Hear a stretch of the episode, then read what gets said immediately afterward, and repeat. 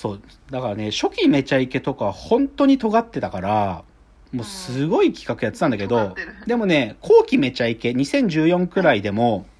面白い企画あって、あのね、2014、2015ぐらいにやってたね、ナンパ企画っていうのがあるのね。で、これねそう、ナンパすんの。で、一番最初は、めちゃイケモテない三人衆がいて、岡村さん、さんちゃん、三中素人さんちゃんね。あと、武田真治さんも実はモテないっていうことが分かり、この三人が街に出て、ナンパをし合うっていう対決をしたのよ。これがね、めちゃめちゃモテないって企画で、め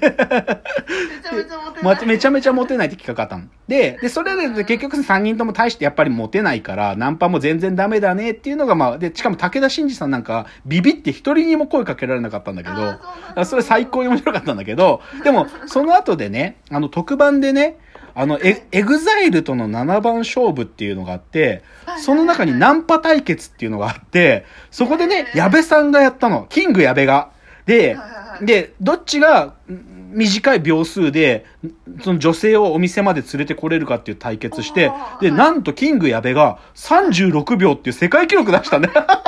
すごくない？声かけて店内に入れる、このお店でお茶しようやって36秒なんだよ。すごいでしょ？キングでしょ？で、で、ここから生まれた企画が、スポーツナンパ選手権つって、その、もう、本当に、芸、あの、そう、芸人界の強者たちが、その、キング矢部の記録に挑み続けるんだけど、絶対勝てねえのよ。えすごいすごいそう。でもね、このナンパ企画超僕好きなところはね、まあ、ナンパで、じゃあ、あのーお茶を一緒にしてくれたら何点とか、携帯の連絡先交換できたら何点とか、ほっぺにキスされたら何点とか、いろいろ点数システムになってるの。で、それってね、実は、あの、テレクラキャノンボールというですね、まあ伝説の AV があるんですけど、そのテレクラキャノンボールのオマージュなのね。だから、オープニングの曲とかもテレクラキャノンボールと全く同じだし、しかもタイトルの下にリスペクトトゥカンパニー松尾って、カンパニー松尾監督の名前まで書いてるくらい、だから僕ね、この2000、このナンパ企画が出てきた時は、あ、あの尖ってためちゃイケが帰ってきたと思ってすっげえ嬉しかったのよ。そう。まあ、なんかね、でも、でも、それくらいでも正直言うと2010年代に入ってめちゃイケは、攻めた企画は地上波だとできなくなっちゃってきてて、で、だから、片岡飛鳥さんがね、その、めちゃゆるっていう、ゼロテレビっていう、フジテレビオンデマンドでやってた、めちゃゆるっていうので、むむしろ初期めちゃイケでやってたようなことはどんどんあって、さっき紹介したクイックジャパンとかはね、そのめちゃゆるの特集とかもあって、その僕もね、めちゃゆるも大好きだった、本当に。めちゃゆるで、だから今もう大人気になっちゃったけど、野生爆弾のクッキーさんとかあ、めちゃゆるでめっちゃ活躍してたし、うん、だからめちゃゆるね、すっげえ好きだったんだよね。うんうんうんっていう、まあちょっと、片岡飛鳥が作った伝説の企画たちを今ここで紹介してきましたが、あとね、ぜひ紹介したいのがね、やっぱり、めちゃイケが育てた女性バラエティタレントたちっていうのを紹介したいっすよ。うん。で、やっぱりさ、雛形あき子さんと鈴木紗理奈さんが、はいはいはいそのめちゃモテで、本当にすっげえオーディションの中で、でも明らかに輝いてた二人らしいんだけど、あでもで、でグラトップグラビアアイドルだよ、その時の二人は。で、だけど、その二人をさ、徹底してそれでもいじるんだよね、めっちゃイケは。グラビアアイドルとしても容赦しないんだよ。で、まあ、そのさ、アイドルだからさ、実はさ、彼女たちは歌も出してんだよね。なんか、そう。で、雛形さんのデビューシングル、笑顔の予感っていう歌なんだけど、1995年なんだけど、笑顔の予感をっていうのをね、雛形さんめちゃイケでたびたび歌わされて、徹底して知らされあとね、サリナさんの、あの、これね、多分セカンドシングルなんだけど、シャレになんないっていう歌があるんだけど、97に出してて、これがね、あの、CD の売り上げ的にシャレになんない 売り上げ。でね、そう。で、そういうのとかもね、超いじられるからね、最高なの。だけどね、まあ、一つでも証明されたことでね、あの、後期めちゃイケで視聴率が振るわなくなってきて、新しいし視聴者層を獲得しなきゃっていうので、女性向けに、お女性をターゲットにした番組を無理くり作った回があって、それがね、ヒルナンデスのパロディ番組で、はい。サリナンデスって番組作ったんよ。で、それはサリナさんが MC で、女子メンバーが中心になって、女子になんかこう、いい情報をお届けするっていう番組だったんだけど、これ、めちゃイケ史上最低視聴率回だったの。めちゃイケ史上で最も視聴率が低くて、だやっぱりね、なんかもうめちゃイケって女子受け全くしないんだよ。もう、とにかく男受け。あ、そう。だから、そういう番組だからこそ、でも、タレントたち、てか特に女性タレントたちは、その中で個性発揮することも要求されるから、だから、めちゃイケが、でもやっぱりね、僕ね、特に、あの、めちゃイケで期末テストっつって、あの、みんなで 中学のテスト受けるのがあるでしょ？そう。で、あれで、まあ言っちゃうと、その、その当時のバラエティ女性タレントオールスターみたいなメンバーがやった回があるんだけど、その時やっぱ僕、つくづく感じたのは、例えばは、い。千秋さん、はい千秋の底力とか、あとやっぱり小池栄子さんの瞬発力とか、やっぱすげえなとか、あとはまあ若槻千夏さん、やっぱりすげえ。で、で、で彼女たちもやっぱ、だからその、その期末テストだと若槻千夏さんがそのバカマンっていうの、あの、やりマンじゃなくてバカマンっていう 称号を得たりとか、でも小池栄子さんはめちゃイケの中でたびたび活躍してて、あ、の、めちゃ日本女子プロレスっていうプロレス企画があるんだけど、それでもうプロレスやったりとか、あとね、やっぱり小池栄子さんって見て、見てくれが S、ド S っぽいじゃん。だから、矢部さんとのド S 対決、これね、YouTube にあるんだけど、矢部さんとしばき合いしてんのよ、小池栄子さん。でやっぱね、その辺がやっぱさすがだなって思うよ。ああ、できるんだ、すごいな。で、あとね、やっぱりどうしても僕触れたいのが、やっぱ武田真治さんなんよ。で、やっぱね、武田真治さんはやっぱりさ、なんていうか、元ジュノンボーイでさ、で、そっから、まあ、俳優さんだからさ、はい。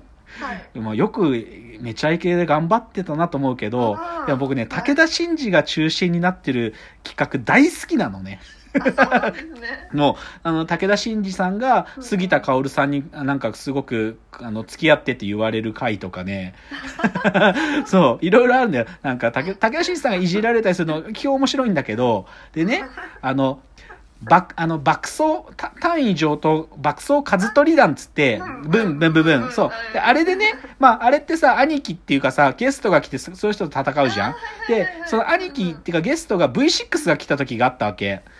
で、その V6 が来た時に、その V6 が、あの、自分たちの挨拶して、よろしくって言ってる時に最後武田が忘れられら、なんか忘れられたのね。今日イケメン多いからお前のこと忘れとったわって言って、であのいつもの挨拶忘れて、その時武田がこと口にしたのが、俺だってジャニーズ事務所入りたかったんだよって言ったわけよ。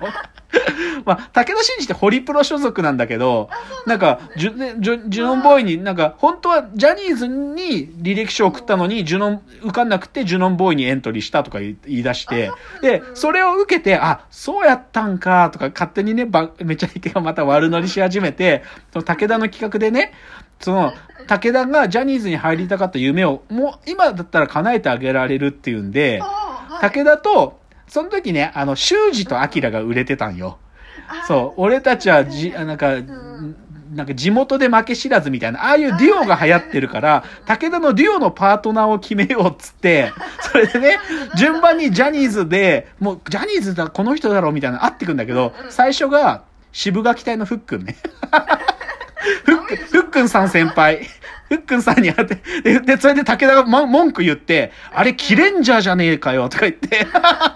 せめて赤レンジャーじゃなきゃとか言って、ふっくんさん先輩に入るんだけどダメでしょ？で、次に、でも、でも、やっぱ武田楽器、サックスできるから、楽器できるジャニーズだなとか言い出して、で、誰に言ったかっていうと、よっちゃんね。